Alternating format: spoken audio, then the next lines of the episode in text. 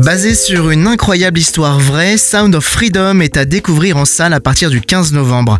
Réalisé par Alejandro Monteverde, le film mêlant action, drame et biopic relate la vie d'un ancien agent fédéral américain, incarné par Jim Caviezel à l'écran.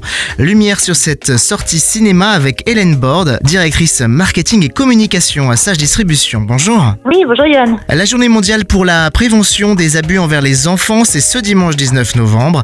Aborder le sujet, la pédocriminalité est suffisamment rare pour valoir la peine de le défendre devant le grand écran et devant le grand public Tout à fait. Alors c'est vrai que la, la sortie est vraiment parfaitement calée du coup avec cette date. En fait pour nous c'est vraiment un film hyper important, vraiment nécessaire. On parle pas beaucoup de pédocriminalité et surtout au cinéma. Alors la force de ce film, c'est d'avoir pu parler de ce sujet, mais en restant quand même dans le divertissement. C'est un excellent thriller. Il est jamais sordide, il est jamais trash. Voilà, donc euh, tout le monde peut aller le voir.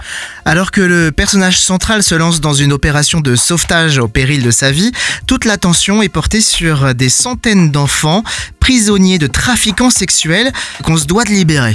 Il y a à peu près 40 millions de personnes qui sont victimes de l'esclavage aujourd'hui et un quart seraient des enfants. Donc ça fait quand même 10 millions d'enfants qui seraient victimes de la traite sexuelle. Donc effectivement, en fait, l'action est sur ce sujet-là. Ça met pas en lumière la totalité, euh, bien sûr, euh, du problème. Mais en fait, en choisissant cet angle, ça montre quand même vraiment euh, avec importance qu'il faut aller voir ce film, il faut se sensibiliser au sujet pour que tout le monde soit au courant de ce fléau. Numéro 10 au box-office américain de l'année, devant les suites d'Indiana Jones, Mission Impossible, Creed, Transformers et Fast and Furious. Euh, Son of Freedom cumule un total de plus de 182 millions de dollars de recettes rien qu'aux États-Unis. Euh, quelles sont les attentes pour le marché francophone? Alors c'est vrai que ces chiffres sont incroyables aux États-Unis. En revanche, euh, on est plutôt surpris en fait par la tiédeur des salles.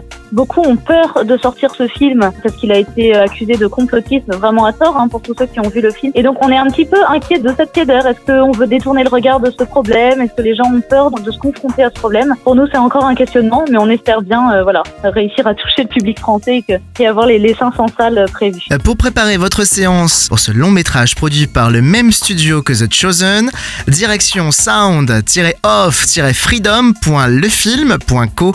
Merci Hélène de votre passage par Phare FM. Merci beaucoup, Johan. Au revoir. À bientôt. Au revoir.